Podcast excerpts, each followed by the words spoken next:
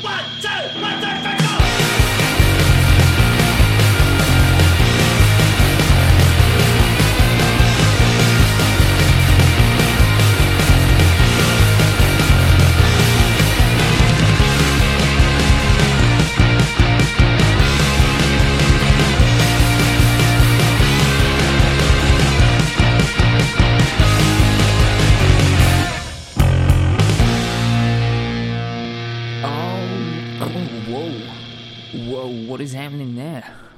voice is trying to sabotage me.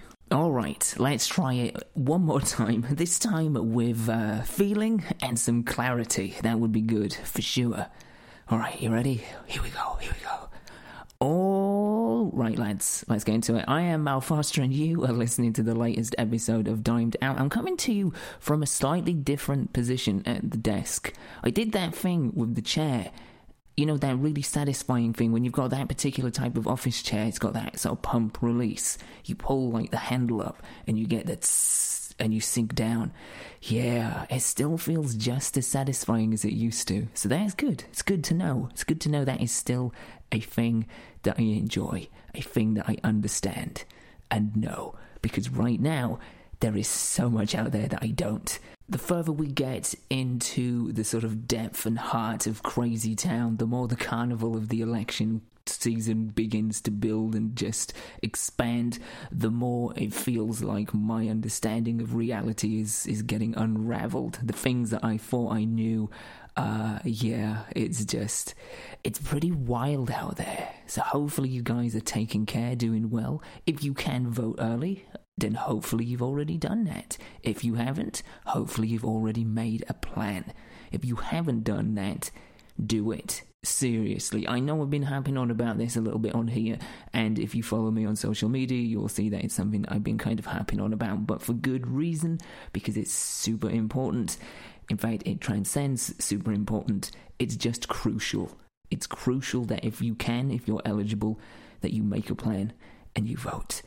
Alright, guys, that's it. I promise. That is it for that kind of talk. It is crucial, and you need to be doing it if you can, but that's it. We're going to put it to the side, because this is not that episode. No. As you can tell by the title, uh, it is all about dreams. And I'm not talking about the renewed interest in the Fleetwood Mac classic because of a viral video, although that is pretty awesome. I am talking about actual dreams, dreams that I have had this year. Yeah, like a lot of people, during this whole COVID era, my sleep patterns have been wonky, to say the least. And in those wonky sleep patterns, I've been having some very vivid, bizarre, and frankly, at times, really nonsensical dreams. And as a standard, I'm really bad at remembering dreams. Once I wake up properly and I finish my full sleep cycle, I never really ever remember what it is that I've dreamed.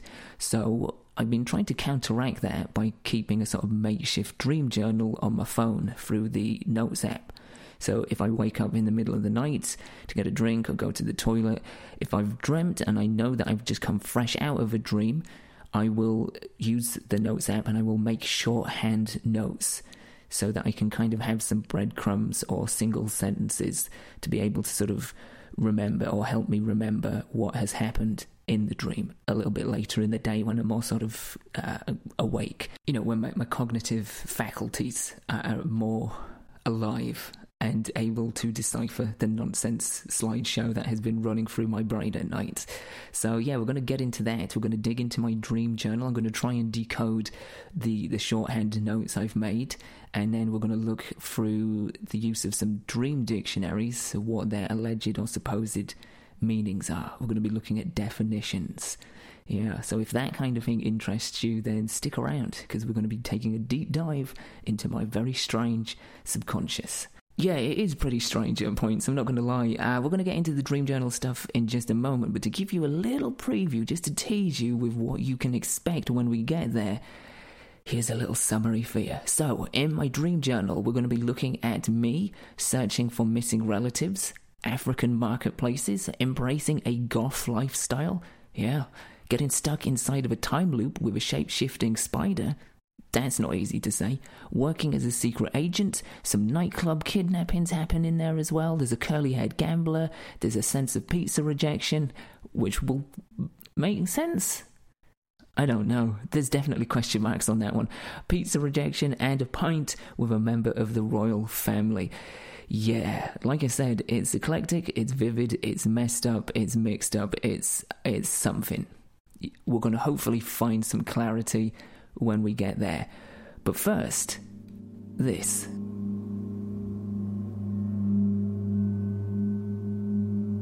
So, if you didn't listen to last week's episode, then I highly recommend that you do. I mean, I do this every week, but highly recommend last week's episode for sure because we got into some really interesting territories. I say we, it was me and the previous week's special guest, the all round super boss business lady and wonderful soul that is Rachel Shaw, eco consultant, which is now how I'm always going to refer to her, I think.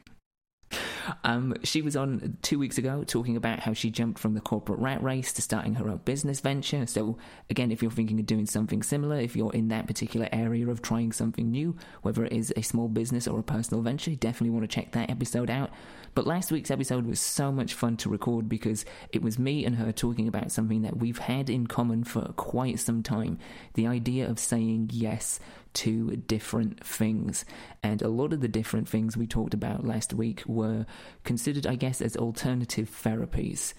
Different ways to find a sense of self fulfillment, self growth, self care, different ways to just look after yourself and pursue the idea of betterment. A few of the practices I have heard of before Chinese medicine, yin yoga, maybe not so much the yin part of it, but definitely yoga, obviously. Uh, crystal Reiki, I had heard of, but didn't really know what it was, so I kind of got a little bit of uh, an education about that. But the two main practices that came up in last week's episode, the two that really kind of began to create an itch of curiosity, the same itch of curiosity which has led me to do things like go in a sensory deprivation tank or do a past life regression or even start this very podcast you're listening to, that same itch of curiosity began to flare up when she told me about forest bathing which uh, you know go check that out. Go read into that. It is really kind of interesting and very appealing on a number of levels to me. And the second thing was a thing called gong bathing which just yeah i mean like i've always been a huge fan of music and obviously sound because i'm making something that goes into your ears. So obviously sonics are of an interest to me, but the idea of sort of vibration healing or just like sonic or sound based healing is actually really interesting, and I think there's definitely a, a science to that in there somewhere. How much I fully believe in that, I don't know, but I think there's definitely something there. But I was just curious about this. Curious enough to actually take part in a virtual, online Kundalini yoga and gong bath session. Yeah, did it virtually through Zoom, and if you are curious to hear more about that, how that went, my experience with it, then you can because what I'm going to be doing is dropping a very small, bite sized bonus podcast around about the same time this one's dropping. So, chances are, if you check your feed, if you're subscribed, you'll see it in there. So, yeah, I did that, and uh, you can hear all about it in a little special additional bonus. So, yeah, go check that out. But at some point, because right now, now is the main event of this week's podcast. That's right, it is time to enter my dream journal yeah, like a lot of people, I've had very strange sleep patterns, big bouts of insomnia, and just very strange dreams during this whole COVID era. Now, I find dreams incredibly fascinating. They are probably our most purest form of expression, our most sincere way of talking to ourselves and in general, really, because all inhibitors are off you know, the subconscious is allowed to roam free. I love that psychological aspect to it. Usually, I'm pretty terrible at remembering dreams, so keeping a dream journal in my phone, whether it's just like one sentence, a few random words, just something in the middle of the night, so that when I'm awake and I'm fully conscious, I can understand it better. Yeah, that's kind of what I've been doing, and uh, that's what we're about to dive into right now.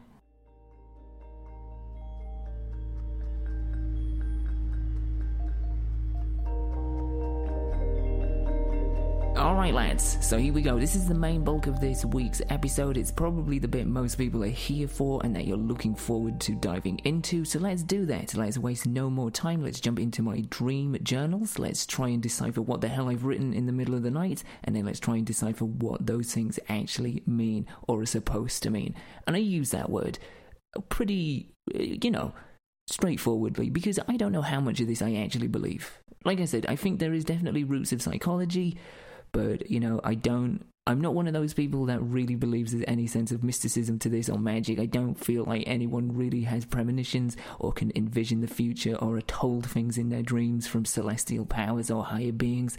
I don't really believe that. I feel like this is you giving yourself uh, the talking to that you need to for whatever reason, good, bad, indifferent. This is you and your subconscious having an earnest conversation through imagery and uh, yeah, I think it's it's curious. I think dreams are very fascinating, and I am uh, more than curious, as I say, to find out what it is that these things uh, mean, what it is I've been telling myself, I guess. And to do that, I'm using a couple of dream dictionaries online, so I don't know how reliable that is exactly.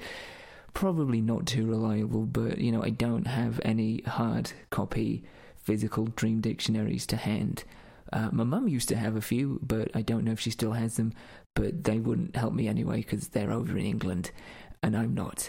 So, yeah, we're relying on the power of the internet, the ever reliable, constantly integral source of information that is the internet. Anyway, enough enough rambling. This is me. This is my dream journals. Let's get into it and let's find out what this surreal mess all means.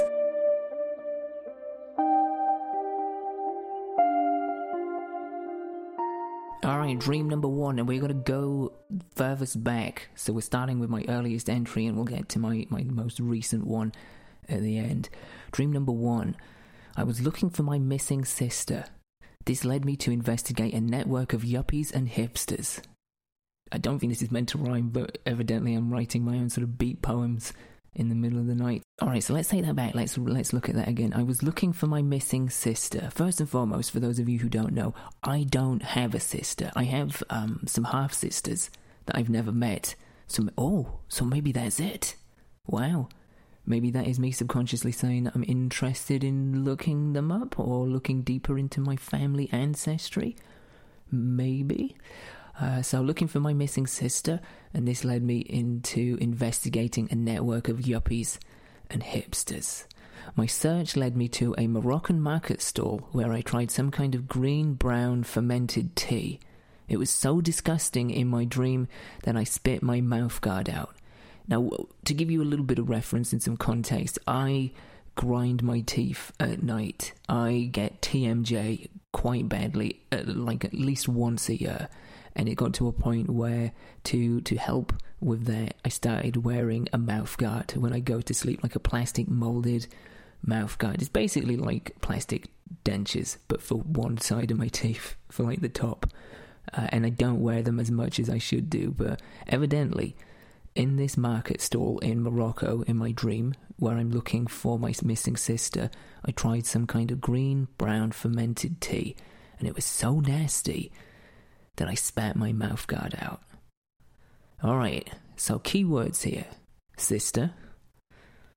Do we really include yuppies and hipsters? Yeah, okay, let's let's see if we can find anything for those. Yuppies and hipsters. Morocco, for sure, and fermented tea or tea as as a whole, I guess, because we might not be able to narrow it down to just fermented tea. I don't even know if that's a thing, is it? Who knows? Anyway, We'll find out, I guess. So, sister, yuppies, hipsters, Morocco, and tea. Let's see what we get. Alright, so the first hit is for Sister, and it comes from DreamMoods.com's Dream Dictionary. And to narrow it down, if you do not have a sister and dream that you have one, which is my case, you know, I mean, I said I do have half sisters, but as far as I'm concerned, I don't have a full blown sister.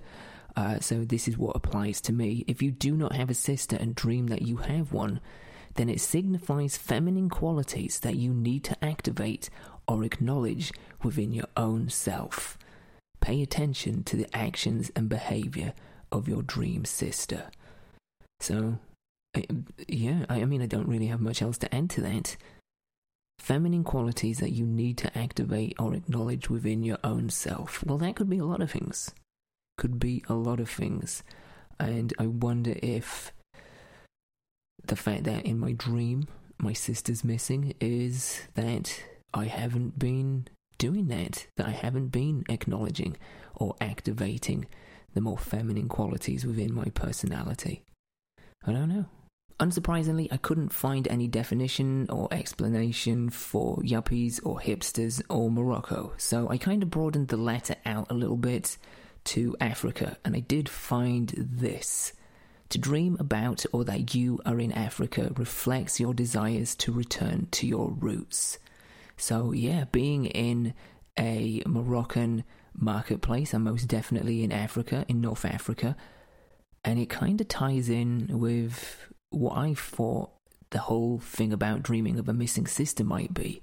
You know, the idea of looking into my heritage. It even says here you want to find out more about your heritage. So maybe that's what's going on. Subconsciously, maybe I'm thinking more about finding out who my half brothers and sisters are, finding out more about where I came from. I don't know. Maybe it's a possibility. My wife has been looking into her ancestry a little bit, and maybe that's kind of got me subconsciously curious, more so than it ever has done before, about who I am and where I come from. So, for market, and this is where it kind of takes a slight down slant, to dream that you are in a market represents some emotional or physical need that you are currently lacking in your life. You may be in need of nurturance and some fulfillment. Consider the specific items you are shopping for. Well, to be honest, I'm not actually shopping for anything. I'm just there. I'm looking for information. Which is maybe what I'm shopping for, I guess, technically. Uh, yeah. The other aspect of this that is attached to this definition is that to see a barren market in your dream signifies depression and gloominess. There is a void in your life. If the market is large or well stocked, then it means possibilities and choices. Now, from what I remember, there were people in there. It's not like it was an empty market stall and I was the only person there. It was pretty busy, it was pretty crowded there were people around, and I was trying to sort of work my way through. That is from what I can vaguely remember of this dream. And it's not that I'm trying to avoid telling myself that I'm feeling depressed or gloomy. That has not been a problem, hasn't been for over a decade. I'm perfectly fine at telling myself I'm depressed. So, yeah, um, means possibilities and choices. And I guess, you know, given my current circumstance, you know, uh, the fact that I'm, I'm still looking for work. I'm I'm trying to make this happen. I'm trying to get this going. You know, it's uh, it is very much that. I think you know I'm very much at a time where there are possibilities to do something that I love, to do something that I really want to do. So yeah, that's what I'm going to take from that. And I think that's another aspect of dream interpretation is you really do take from it what you want. It's kind of got the same subjective nature as an abstract or surrealist painting. You know, you see what you want to see, I guess.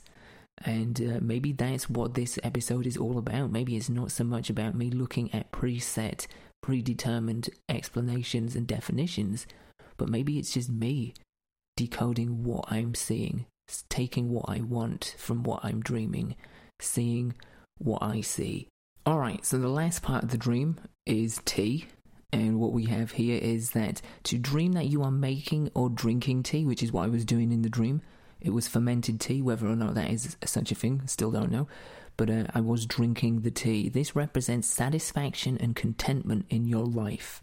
You are taking your time with regards to some relationship or situation. Alternatively, the dream signifies tranquility, serenity, calmness, and respect. Now, I don't know about this because it's definitely not the latter. I'm not exactly tranquil or serene.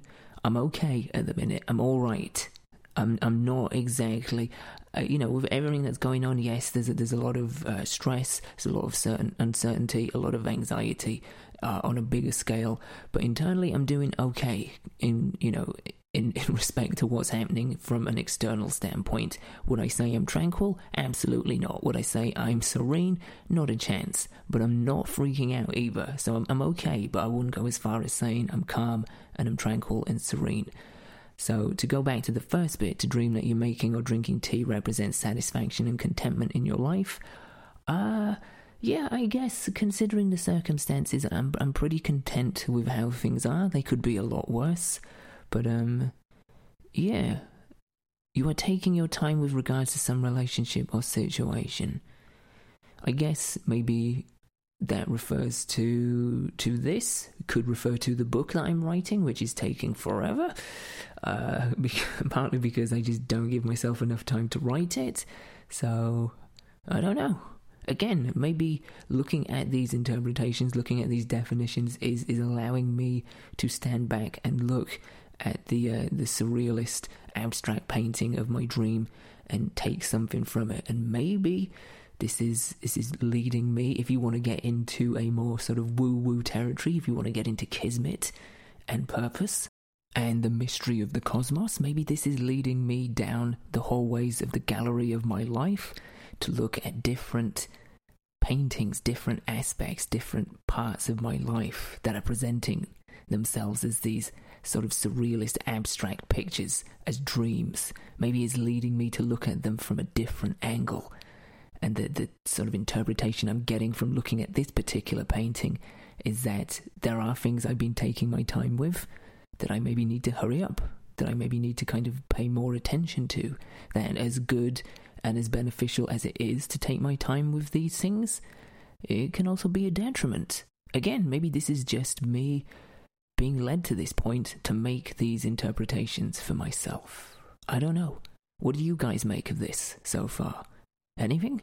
It is curious, though. I must admit, it is curious that the, the definition for the Africa meaning and my interpretation of, of why I'm dreaming of a missing sister, that they kind of correlate. That is kind of interesting. You know, been talking in different conversations with people about ancestry and heritage of late, so maybe that is something that is playing on my subconscious. Who knows? Anyway, let's move on to dream number two.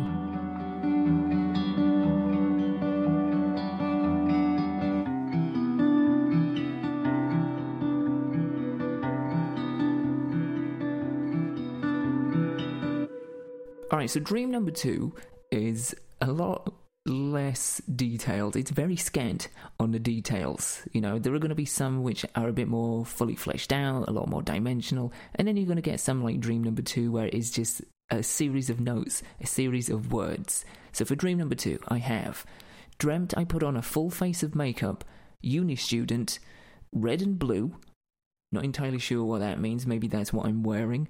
Leather jacket, pseudo goth look fellow student, tall and blonde, smears most of my makeup off.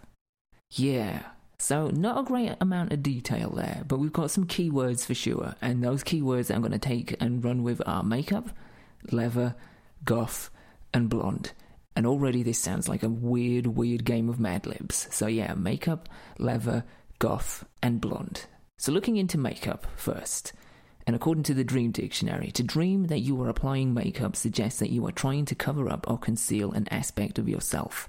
Alternatively, it indicates that you are putting on your best face forward. You are trying to enhance your self image and increase your sense of self confidence. The dream may also be a metaphor that you need to make up with someone. It is time to forgive and forget.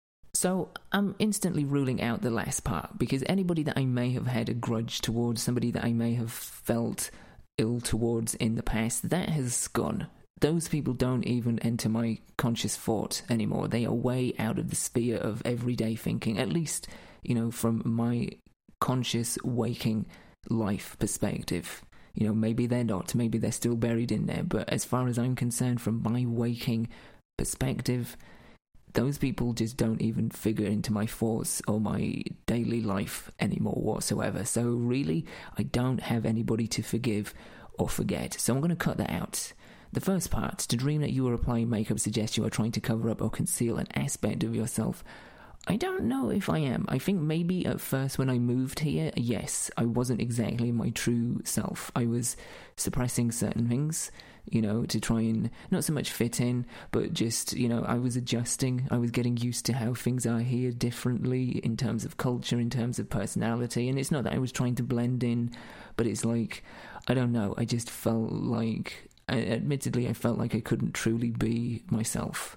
And I have felt that before when I was much younger. I didn't feel it again until first moving here and, and sort of learning how to adapt, I guess. And I still am learning to adapt, but now I'm just a lot more comfortable being me, being myself. I'm really kind of letting go of that and just just allowing myself to be that. So uh, yeah, there may be some of that in there, but if there is, again, it's not from a conscious standpoint. It's not from a a waking perspective. From my waking perspective, I'm not doing that. I'm not concealing who I am. I'm not suppressing who I am you know but again, maybe I'm too close to the subject. You know, me analyzing my own dreams is maybe not the way to go to truly get a fully accurate interpretation.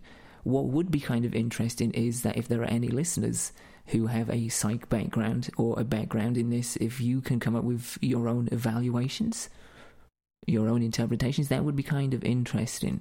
You know, or even if you don't, if you just know me, if you know me pretty well, and something just comes to mind if something pops or you can just you can see something that I'm not seeing I would I would genuinely love to know your input and your feedback. Either way either way I would love to know. So yeah going back to the makeup aspect alternatively it indicates you are putting on your best face forward which again maybe kind of correlates back to uh, the idea that I said about you know not really truly being myself. I suppose because I don't know anybody here that I, that I didn't have that space to truly be myself. You know, weirdly enough, I kind of felt like I was becoming more of myself when I was working, and then that went when when obviously I had to leave the job that I was doing when I when I left Starbucks. Uh, you know, that went.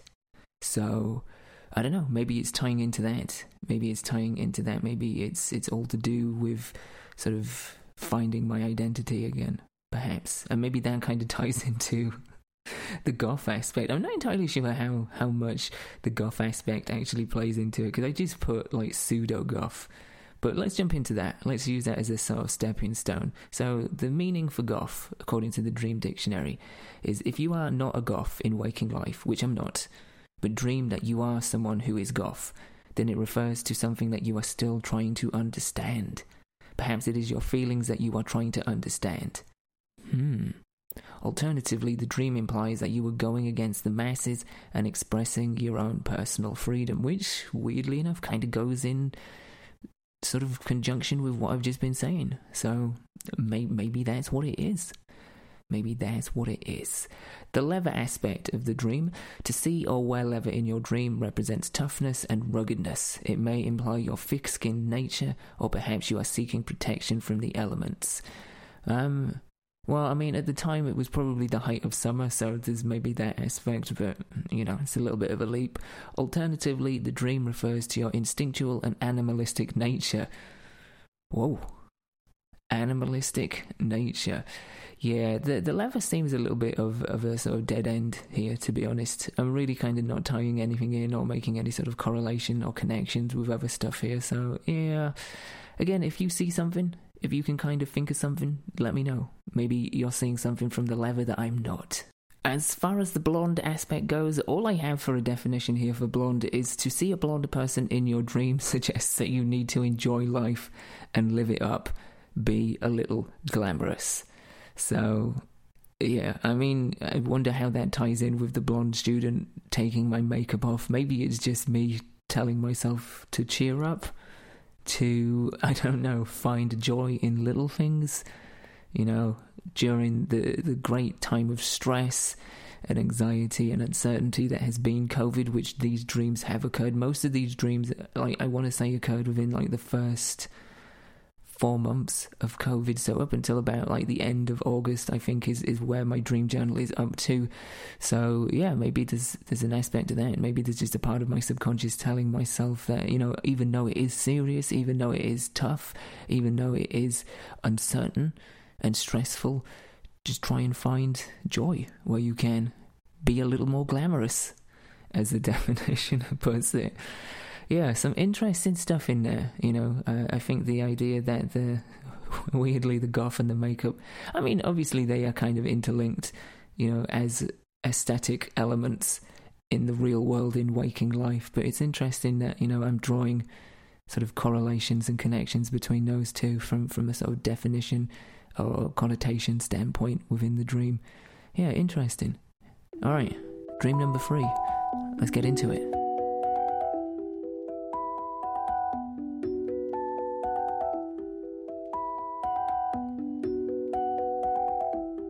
So, dream number three is the only one on the list that I've actually sort of credited as being a nightmare. And I do remember it being like a genuine bona fide nightmare. So, here it is. Here's the description. Here is what I have in my notes. And again, it's kind of just like sort of a series of clippings, essentially. It's just kind of like a word soup of sorts. Small, narrow hallway outside a bedroom, shape and nature of which constantly changing. Wife took on different forms, often unseen and inhuman. Giant spider. Nightmare within a nightmare. Instead of waking up from my nightmare, it was reset over and over again. A loop of events started by my yellow water bottle tipping over on a desk and leaking. I run to grab it and it begins again. It was like trying to desperately wake up in real life, but being unable to. So, yeah, that's the part that I remember the most. That's the part that I still now remember the most vividly. Is that for some reason, a sequence of events would begin when I have this very sort of vibrant, luminous yellow water bottle that I use for like uh, when I'm working out or when I was going to the gym. And I use it a lot now because I'm trying to sort of up my intake of water on a daily basis. So in my dream, it was present, and this sequence of events would start when this water bottle would tip over and it was open, like the top was popped open. And in my dream, I would sort of dash across the bedroom to grab it. And then just this nightmarish sequence would begin with, as I say, a small, narrow hallway outside my bedroom changing shape, getting smaller, getting larger, contracting, expanding, sort of the walls moving, all sorts of stuff. And then for some reason, my wife's in the dream, but she's not her. She is a series of, as I put here, inhuman forms. The most vivid, the most clear, the most defined one is that of a giant spider. So, yeah. Also, as I put in my notes, I cannot escape from this. I know that I'm in a nightmare within my nightmare, but I can't actually wake up. Like it's like I'm trying to wake myself up, but I can't. So yeah, a lot of weird shit happening in that one for real. So let's dig into it. Let's look at it. Let's take some key words. We'll start with hall. Shape shifting, our metamorphosis is the closest hit that I got. Spider, obviously. Nightmare within a nightmare. Let's look at that. The color yellow, because I know that there's a lot of different connotations and meanings for colours within dreams. Water, obviously, maybe look at spilling, and then if possible, let's look at, at time loops. But I think I'm not going to get actual time loops. It's probably just going to be like an expansion of time. So yeah, let's look at this. Let's start with hall. To dream that you are in a hall or a hallway represents your ability to share and get along with others. If the hall is empty, which it was, I remember it being empty apart from the giant spider, then it symbolizes the unexplored and untapped aspects of your character. Consider the activity that is taking place in the hall and the people that were there. So, people that were there, giant spider, activity, trying to escape a nightmare within a nightmare. Yeah, so it represents your ability to share and get along with others. A lot of these dreams, and I think this one in particular, is COVID related. I think there's a lot of things in here that are directly related to the stress and anxiety and the sort of mental, social, emotional upheaval that came with being locked down, with being in the house. Because we really haven't done an awful lot during this this whole period this year. We've pretty much stayed at home uh, for the most part. We haven't done public gatherings, public events. You know, we, we try and keep uh, as safe and as as away from potential infection as possible. So maybe I feel like this is this whole dream, this whole nightmare, and all its various mechanics uh, as just representations of me sort of processing that, of maybe getting to a point where I don't know. It's not that I'm desperate to run out and be with people, because I'm not. I'm not that sociable at all, but maybe it is just a case of me processing it. I'm not sure. Yeah, I mean, looking at the next keywords, I kind of feel like I'm onto something here. So I couldn't find anything for shapeshifting, unsurprisingly, but metamorphosis I did. So to see a metamorphosis take place in your dream denotes sudden and rapid changes in your personal life. Yeah, exactly, just what I was saying. The metamorphosis helps draw attention to two different aspects of your life. If the metamorphosis is a smooth one, then it indicates some changes are necessary for you to adapt to a new situation. However, and this is where it aligns because from what I remember, all the changes, all the, the sort of shape shifting was really kind of ugly and just prolonged. I mean, think a werewolf in London, prolonged, just painful and just hard to watch. So, if the metamorphosis is complicated and an unpleasant one, then it suggests you are ill prepared for the changes in your life. Yeah, no kidding going back to um, what I was saying before, like this is for me, this is my most COVID represented dream. This is me really flushing out a lot of the issues I've had during this this period of time. And it's funny because I am kind of perfectly fine being at home, to be honest. I've always been that person. I've always been a homebody. I'm not one for big social gatherings. I'm not one for like soirees or formal shit. I hate that sort of stuff. I really, I'm not somebody that is missing people that much. I know some people are going absolutely crazy because they can't see people. There are certain people, there are certain individuals, yes, I would absolutely love to see, love to hug.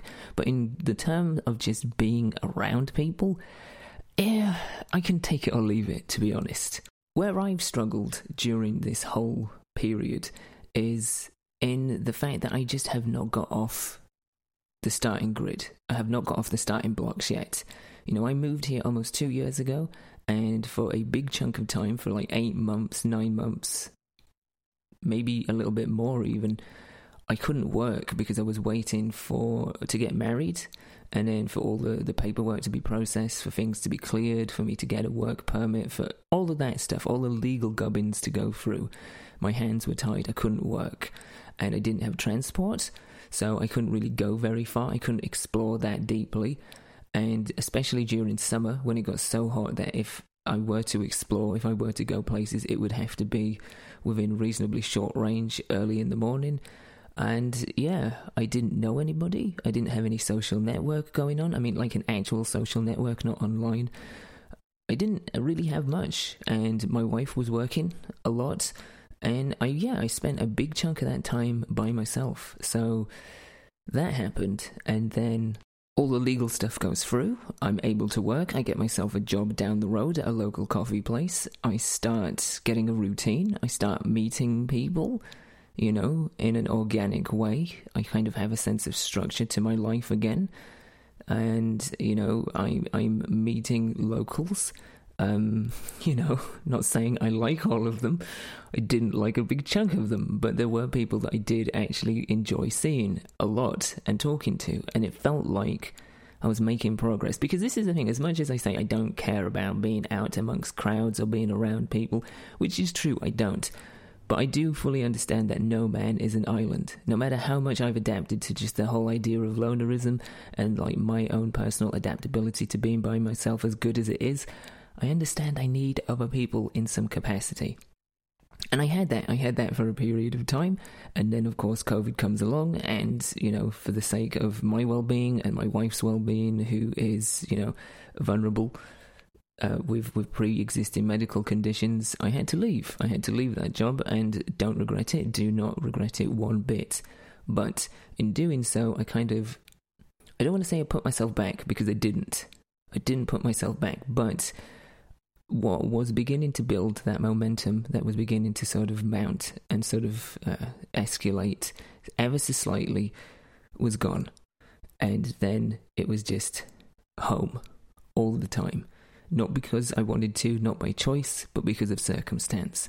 And I feel that I've done pretty well for the most part, but there have been moments where I've gone kind of stir crazy. There have been points where I'm just like, I just want my life here to actually start. And I feel like this this fucked up dream is kind of the ultimate manifestation of that. To me, that's what the spider is in this dream. To me, that is what the spider is. It's that feeling of, well, when is it gonna actually start? When am I actually going to have some semblance of, of genuine existence here outside of my own tiny interpersonal bubble? Yeah, According to the Dream Dictionary, the spider indicates you are feeling like an outsider in some situation, which I guess it really kind of marries into that. Also says here, perhaps you want to keep your distance and stay away from an alluring and tempting situation. I, uh, there isn't really an alluring or tempting situation. I just want a normal situation. That's it. I just want some sense of regularity you know, I still feel, and I, I think I'm always going to feel like an outsider here. This place is always going to be somewhere where I am an outsider, and that's fine because culturally I do not fit in. I'm the weird European kid that wears black jeans, listens to strange music, watches weird films, doesn't care about religion, doesn't care about American football, doesn't care about, you know, a lot of the stuff that is sort of central and pivotal to the cultural identity here. I just don't, and I never will. So, you know, I'm not going to try and change that, and I'm also not going to try and change who I am to fit that. But doesn't mean that I can't coexist as I am. But at the minute, I'm not coexisting. I'm just. Sometimes it feels like I'm just existing here, and it can be difficult. You know, it's not always like that, but sometimes it is. And I feel like that's what the spider is to me. According to the Dream Dictionary, the spider is also symbolic of feminine power or an overbearing mother figure in your life. Alternatively, a spider refers to a powerful force protecting you against your self destructive behaviour. I don't think it's any of those things at all. I do not have an overbearing mother figure in my life, and it's not a representation of any other woman that I know. It's it's it's the situation. It's my own inner um sort of anxiety, I guess, my own inner just agitation more than more than anything else. For me, that's what it is. All right, moving on. Nightmare. So the nightmare within the nightmare. Apparently, to dream that you are having a nightmare suggests that you are being overly indulgent and living a life of excess. You need to tone it down and allow the mind and body to rest and heal. Well, that's a lot of bollocks because I'm not exactly doing that, am I? I'm not living a life of uh, indulgence and excess. So yeah, Alternatively, the dream may mean you are experiencing a setback towards your goals. Okay, yeah, again, that's more in line with what we've talked about. You need to learn to take a negative and turn it into a positive, which is what I feel I've actually done with the situation. You know, this all happened before the podcast. Giant Spidergate was pre dimed out. So, you know, ever since then, I actually do feel more consciously, wakingly happier, more adjusted, more balanced. I have moments, I do have moments of frustration, like everybody does but I'm I'm a lot more aligned and central. And I think one of the reasons is because of this show, because it's given me something to do. It's given me something to really harness my concentration and energy on. So yeah, I have, uh, or at least I'm in the process of turning a negative into a positive. All right, what we got next? The color yellow is apparently linked to knowledge, though it has both a positive and a negative translation depending on the context of your dream. If yellow is used as a negative in your dream, then it suggests cowardliness and indecision. On a positive side, it can mean logic, happiness, and hope. I don't know where I would put it. I don't really think there is a sort of emotional connotation. I don't think it really falls anywhere on the emotional spectrum because it's just the colour of a water bowl, which is a real item, which is like, I guess, a totem within this dream. Um, and all it's doing is, is falling over. But I suppose that would kind of maybe lean towards negative because you know the top's open and it's likely to spill all over the floor and create a mess. So, yeah, it's cowardliness and indecision. Maybe more the the latter. I'm hoping. all right, water. To see water in your dream symbolizes your subconscious and your emotional state of mind, which we've kind of covered. Spill. To dream that you spill something represents your carelessness and inconsideration of someone's feelings. You are not paying enough attention to those around you, and as a result, are offending and upsetting them. Alternatively, the dream may be a metaphor for something that you are dying to say, as in, to spill it. You know, there have been times where I do feel like, and I suppose this this this kind of attaches itself to post um, giant Spidergate nightmare fever dream. Doing this, doing this requires a lot of time, a lot of work, a lot of effort. You know, a lot more than I think people would realize. If you do a podcast, if you are an independent podcaster, you know exactly what I'm talking about. You know the grind, you know the hustle, you know the hours, the work, the research, the production, the editing, all of the stuff that goes into doing it. It doesn't just happen. So to make it happen, it does require a lot of time, a lot of effort, a lot of focus and energy. And sometimes I do genuinely feel like that is biting into my time at home with my wife or talking with other people or just like I do feel sometimes I am being very selfish with this. But this is you know, this is like more feelings post, as I say, giant spider gate, fever dream nightmare. So I don't really think that applies to it, or maybe I was having those sort of feelings beforehand as well. I'm not sure. Not sure on that one. Um, yeah. Time. Couldn't find time loop specifically, but I did find time. And it says here to dream about time indicates your fears of not being able to cope with the pressures and stresses of everyday life. Which again goes back to what I've been saying and really kind of reinforces my ideas. At least to me, it does. Again, if you see something different, if you can kind of pick up on something different, please do let me know. I would love to know your thoughts, especially if you do have a background in psych work. But yeah, for me, that's just a, another thing that really solidifies the fact that the giant spider fever dream was was basically just a lot of my fears and anxieties about living in lockdown, living during COVID, uh, feeling that anxiety and sort of anxiousness about the restrictions, about really not starting life properly here. That's what I feel like it is to me. But, you know, again, maybe I'm too close to the actual subject matter to see any sort of deeper or truer meanings. So, yeah, if you do see something, if something comes to mind, do let me know. Get in touch. Um, I am Mal Foster. I'm not just telling you that. That's where you can find me on social media, on Twitter and Instagram at I am Mal Foster. Yeah, it probably would have, no, most definitely would have helped if I actually included the at to begin with. Yeah, would, would have helped, for sure.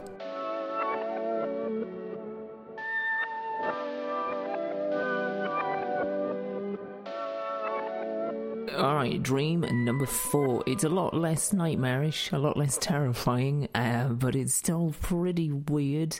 Maybe not as weird, but here it is, and this is from my notes. I was an undercover agent setting up a sting in China to snare some corrupt officials. I was working undercover doing the light rigging on a soundstage for a presentation. Talking with some other co workers slash agents, one of them says, I wish they'd make people take the back seats out of cars. For some reason, I find this hilarious. Yeah. So it makes zero sense on the surface, but we're going to dig into it. We're going to take some keywords. We're going to take the word secret agent. We're going to take the word stage. And let's try car seats. Because you never know, right? I mean, that's the curious bit everything else kind of makes sense, kind of, you know. There seems like a sort of sting or an operation you could maybe see some secret agents or some government officials doing, you know, setting up a fake presentation. But the car seat bit, that is just weird. I mean, I wish they'd make people take the back seats out of cars. What is that about? More to the point, why is that hilarious? It's not even funny. It's not even remotely funny. Unless it's like, I don't know, a clown car and then maybe it's funny. I I don't know. I don't know what I'm telling myself at night. Anyway, let's get into it. Let's break it down. Stage. So I'm not on stage performing, which is the main sort of crux of the definition when you look into what stage means in a dream dictionary, it seems. So yeah, that doesn't really count because I'm not on stage, I'm not performing.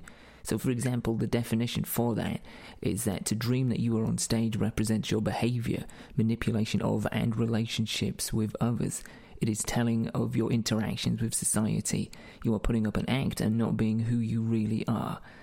There is a saying that goes, All the world is your stage, and this dream may thus refer to your desire to be the center of attention. That is not the case at all. You know, it, it really isn't. Uh, I, I do not want to be the center of attention. I hate that. And you know, again, it doesn't it doesn't really apply because I'm not on stage. I'm doing the lighting rigging. I'm doing the technical work. I'm like a key grip or something like that. You know, it's yeah, I don't know what to take from that. The secret agent part is apparently to dream that you're a spy indicates your mistrust of others and your tendency to be in everyone's business and affairs. Again, like being center of the world, being center of the stage, that is not me. I don't really stick my neb into other people's business.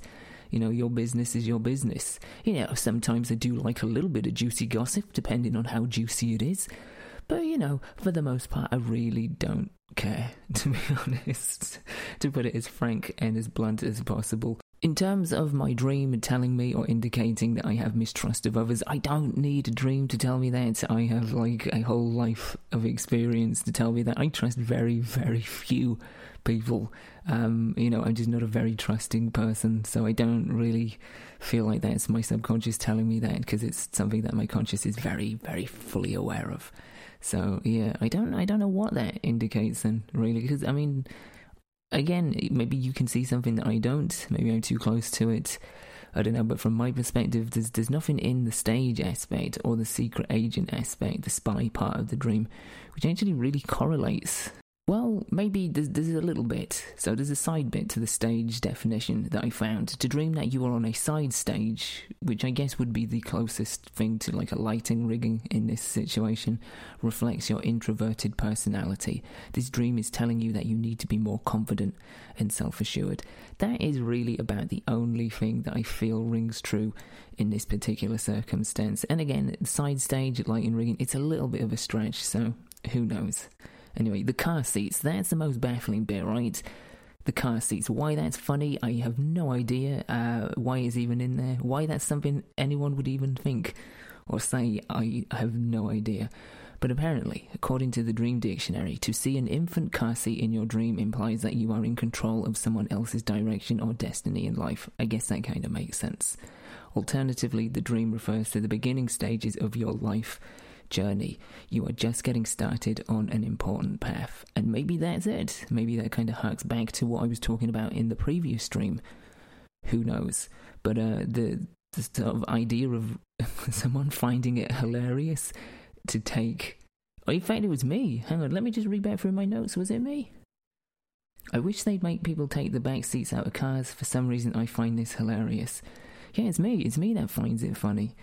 So, yeah, I, I don't know. That's the closest I think that it comes to any sort of solid connection or correlation. Why I find that funny?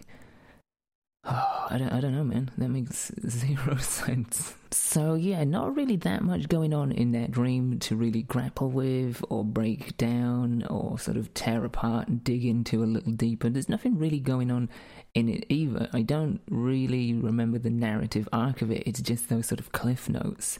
So there's no sort of beginning, middle, or end. There's no resolution. It's just that. I have no idea who the corrupt officials were, if we got them, or whatever came of the whole car seat incident. I like. Yeah, with that one, I just, I just don't know. So if you've got suggestions, if you've got ideas, please do, do let me know, because, because I've really, for that one, I've got nothing.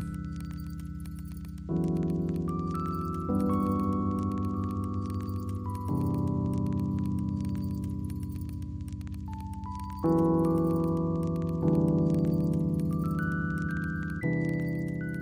right, and our last dream, dream number five, is the saddest of all the dreams. Probably because it's like the most realistic, it's the most grounded, it's the most believable. Certainly, at one point in my life, it is the most believable dream. This is something that could have happened, which um, yeah, which makes it even more sad, I guess. But here we go. This is dream number five.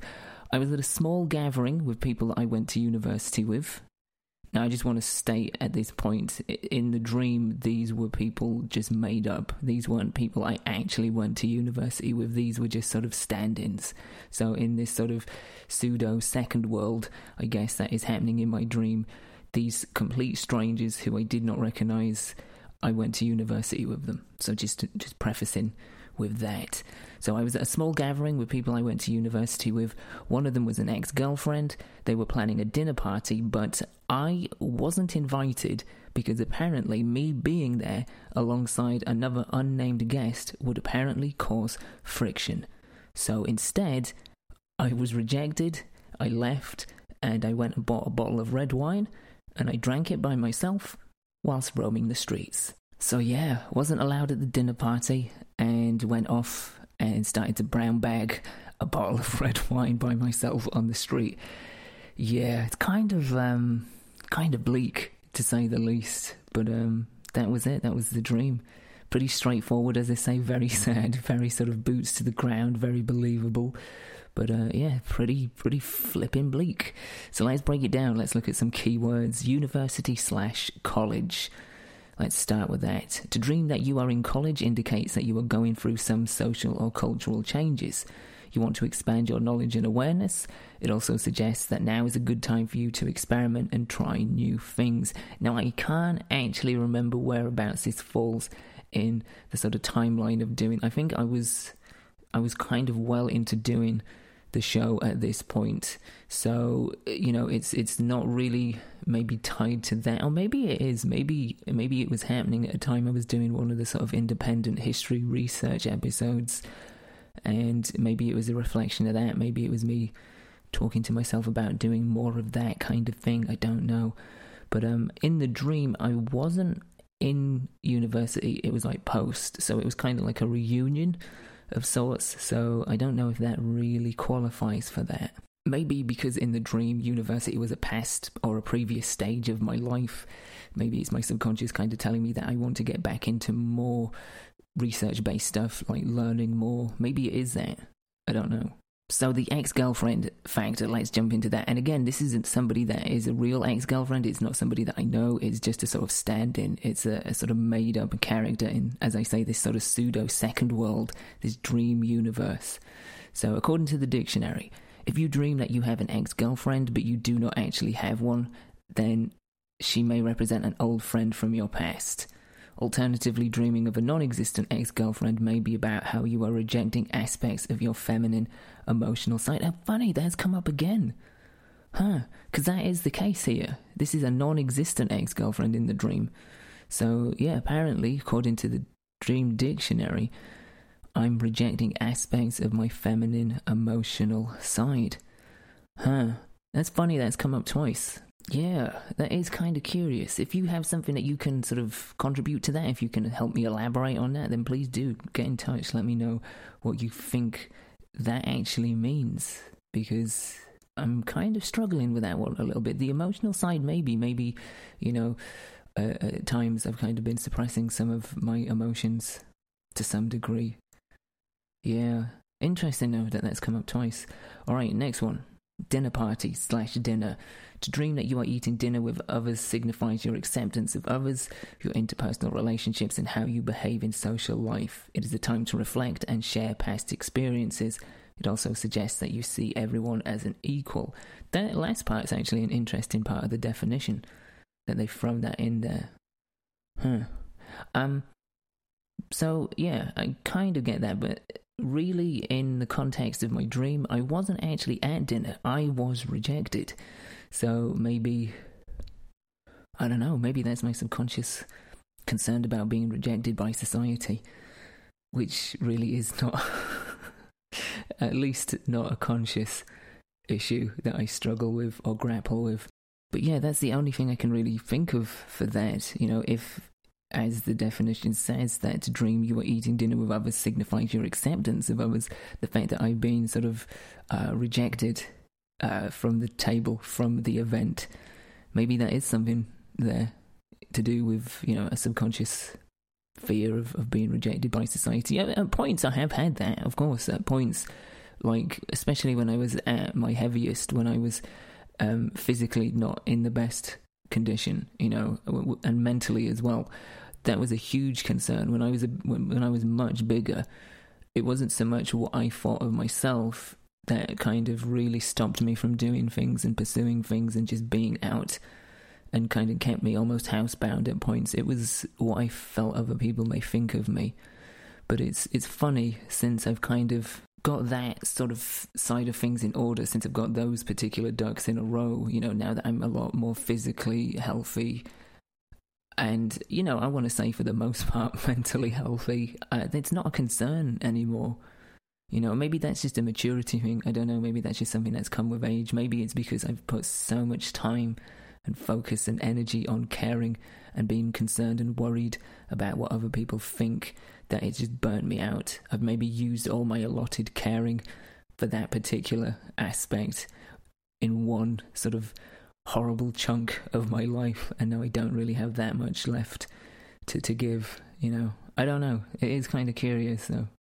And it does lead us on to the next keyword, which is rejection. To dream that you are being rejected signifies a lack of self worth. You feel alienated. Alternatively, the dream means that you are being too agreeable and accommodating when your own sense of self is lost. Yeah, see, that I can be, that I can be. Uh, you know, I can say yes to things that I don't particularly want to a lot of the time. I can be too amenable, I can be too agreeable to others. Um, at least I have been in the past, you know, for sure. So yeah, I feel like that that kind of does ring true. Yeah, that kind of leaves a mark, as it were. That's probably one of the most uh, poignant sort of indentations from this whole sort of analysis. Yeah, that kind of gets me right on the nose a little bit. Yeah, it's not so much a lack of self worth, I guess, but it's just yeah, at times I've definitely felt alienated, as talked about earlier. You know, being being here and not knowing anybody, kind of having to start from the ground up, it's definitely kind of helped push forward that sense of uh, isolation and, and, personal alienation, I guess. But um, yeah, being too agreeable and accommodating, yeah, for sure. Yeah, that is that is me um, to quite some degree, but I'm I'm working on that. I'm working on that for sure. All right, so let's get to the, the really sort of sad parts of the dream. I mean, the rejection side's pretty sad, but I think this is the, the for me this is the more melancholic aspect of this dream. Uh, the red wine. To dream of drinking wine symbolizes festivity, celebration, companionship, satisfaction, and success. Not in this dream, it doesn't. Not in this dream. You are content with the way your life is going. Yeah, uh, yeah, not in this dream. Um, in particular, to dream that you are drinking red wine signifies excess and sensuality. Yeah, that one is kind of way off the mark. If the if the previous one was pretty on the nose and pretty apt and spot on, this one is is missing the goalposts by quite some mile. This one's hoofed it way over the bar from the penalty spot. I think. Yeah, festivity, celebration, companionship, satisfaction, and success. Mm. Yeah, I, I don't think so. Somehow, but I mean, I, I understand. I understand where they come to that conclusion, in the sense of celebrating with other people. If you're drinking wine with other people, if it's in a social environment, say like a dinner party that your imaginary ex-girlfriend and friends from university are attending, but you're not allowed to go to. Yeah, sure, I can totally get that. But if you just like huffing red wine on the street, uh, yeah, I don't really think it uh, applies. I couldn't actually find anything particularly for lone drinking, but there is a definition for drinking, and it's this To dream that you are drinking alcohol denotes that you are seeking either pleasure or escape. In particular, if you are drinking wine, then it is symbolic of a divine power. So, uh, hold on, let's break that down. A divine power. So, I'm seeking a divine power, apparently. I'm not at all, because I'm not looking for any sort of celestial guidance. I don't believe. Well, here's the thing know I've talked about this before. I don't know if there is a God. I am not going to prescribe to the idea that there is, certainly not one of the Abrahamic religions or any sort of man made conceived religious ideology. I just, no, I just don't. Um, is there a creator? Possibly. Probably. Maybe. Am I seeking them? No. because I don't need that. I don't need that sense of guidance. I don't need that sense of belonging or acceptance. So, yeah, I don't think that's what's happening there. Denotes that you are either seeking pleasure or escape. Maybe escape, certainly. I think everybody at the minute is, is seeking both, you know, especially considering how stressful and uncertain the world we live in is right now, especially right now. Then, yeah, I think everybody is subconsciously and consciously seeking both pleasure and escape. So, yeah, it's probably that.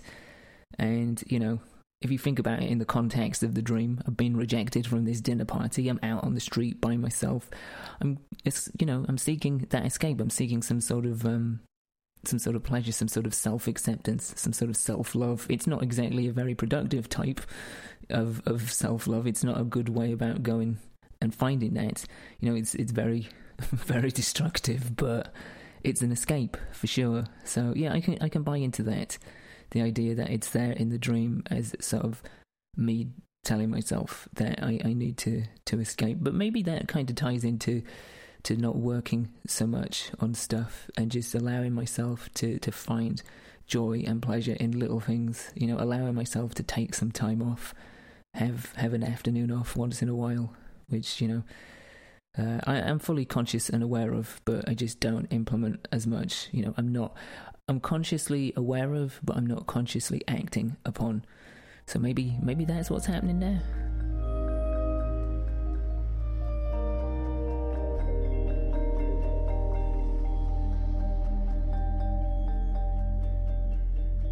You didn't really think I was going to end on such a down note, did you? God, no, of course, no, we can't end like that. That is it for the main bulk of dreams. I do have a couple of bonus sort of mini dreams that I wanted to throw in at the end because they're just, uh, yeah, I, I don't even know, ridiculous, weird, surreal, nonsensical. Not that any of these have actually made any sense or been like framed in a, in a normal sort of realistic fashion, except the last one. But you know, that was like oh, sad as hell. So yeah, here's some little bonus tidbits for you that I have from my dream journal. So the first one is really, really simple. I'm not even going to look into it. I'm not going to look into it. I want you to come up with your own conclusions. Yeah, we're going to go that route. We're going to go the more abstract, surrealist, subjective route. So, mini dream number one I went to a free pizza giveaway, but instead of pizza, I was given a baguette. Yep. That's it. I, I don't have the foggiest, don't have a inkling at all as to what that could be. It's sad. It's it's really sad. In fact, it may be more depressing than the last one because you know, free pizza. Just it's yeah, it's just it's amazing, right? Who doesn't want that? Everybody wants that. Nobody wants to go to a free pizza giveaway though and find themselves just getting a baguette. Nobody. And if you say you do, then I think you're lying. So yeah, have at it. What do you think that means? Because I haven't a Scooby. Alright, second bonus dream. Now, I, I presume I meant to put Prince Harry, but in my notes I put Prince Gary. Don't know who that is, so I'm just going to go on the assumption that I meant Prince Harry. Unless it is Prince Gary, and in an alternative universe, there is a completely separate royal family in which Prince Gary exists. But we'll go. Well, do you know what? We'll go with Prince Gary. You know who I mean, but we're going to stick with it. You know, it's pseudo second world. It's dreamland. Anything can happen. So in this dream, I met Prince Gary in a supermarket, and then I took him to a working men's club for a drink to show him how much a pint costs. Because let's be honest, the royal family are completely out of touch with the, the common world, with the average person, and uh, I'm, I'm pretty sure Prince Harry or Prince Gary doesn't have a clue how much a pint costs or a pint of milk, but specifically a pint, a pint of bitter, presumably, because it's a working men's club. So yeah, met Prince Gary in a supermarket, said, "Oi, you, bet you don't even know how much a pint costs, do you?" He probably said, "Doesn't have a clue." So then we went off to a working men's club. I bought him a pint, and then here's the weird bit: if that wasn't strange enough, the working men's club then becomes part of a fictional sitcom. So in my dream, the real life of my dream, I meet Prince Gary slash Harry, take him for a pint, and then in that working men's club, we become part of a sitcom. So the real world within my dream world becomes part of a fictional sitcom world. Yeah. Kind of entangled, right? I don't know what happened. I don't know if we got good ratings. I don't know if we went past the first season. Don't know. don't know. That one is still open ended. Maybe I'll come back to that at some point in my dreams. If I do, I will definitely keep you updated on how that goes and uh, and how me and Prince Gary get along. But yeah, two little silly bonus dreams that I thought I would throw in there for you. If you have any idea what that may mean, then uh, then let me know. And if you're going to say that I'm not a fan of the royal family, you don't need to tell me that because I've known that as well for most of my life. In fact, I would say all of it. Probably, even as a child, I probably hated the royals. So you don't need to tell me that. I already know that one. Subconscious and conscious both working hand in hand together on that particular idea. So yeah, but um, interesting. For lack of a better word, I guess. Yeah, I, I don't I don't have a clue. Don't have a clue, mate.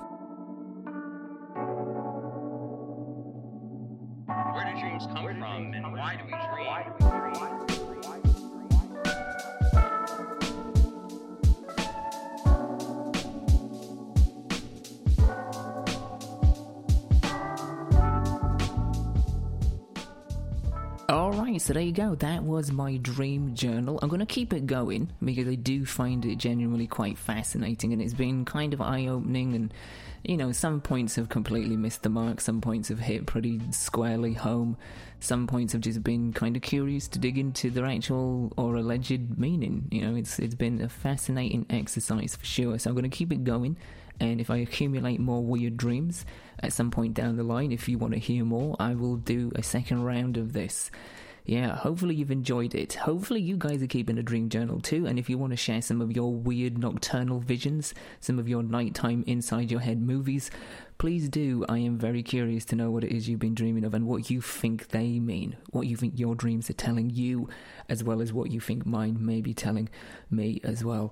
So, yeah, lots of interesting stuff with dreams for sure. For sure. Anyway, that's about it for this week's episode. As I said at the top, if you haven't checked out last week's episode with Rachel, check out both episodes with Rachel. Both of them are great for very different reasons. If you're interested in how my Kundalini yoga and gong bath session went, you can expect to hear that as a sort of mini bite sized bonus pod as well. And uh, yeah, lots of good stuff for you to check out. Next week, we are getting spooky because it is apparently spooky season, as I keep getting told. So, yeah, we're getting into the festivities. So, carve your pumpkins, dust off your brooms, bring out your cauldrons, get ready to get creepy, spooky, and all kinds of uh, Halloweeny. I can't think of other words. Yeah, it's the Halloween special. It is the Halloween special, our very first Halloween special. How cool is that? It's a pretty special, momentous occasion for sure. And to celebrate such a milestone episode, I've got my horror movie expert Joe Mayers coming on, and he's going to be giving us some incredible, fantastic horror movie picks. So if you're looking to bulk up your movie watching over Halloween week slash weekend, we have got five movies for you, but not just five straightforward. Of course, I've seen that. Everybody knows that. They're classic movies. We're talking about five sort of lesser known, more obscure indie horror movies. Movies that kind of span across all different dimensions within the genre of horror. So there's going to be something for everybody in there. Hopefully, all of it's going to be for you, but that is definitely going to be worth checking out if you are, as I say, looking to bulk up on some movie watching for Halloween week slash weekend. Joe's going to be on.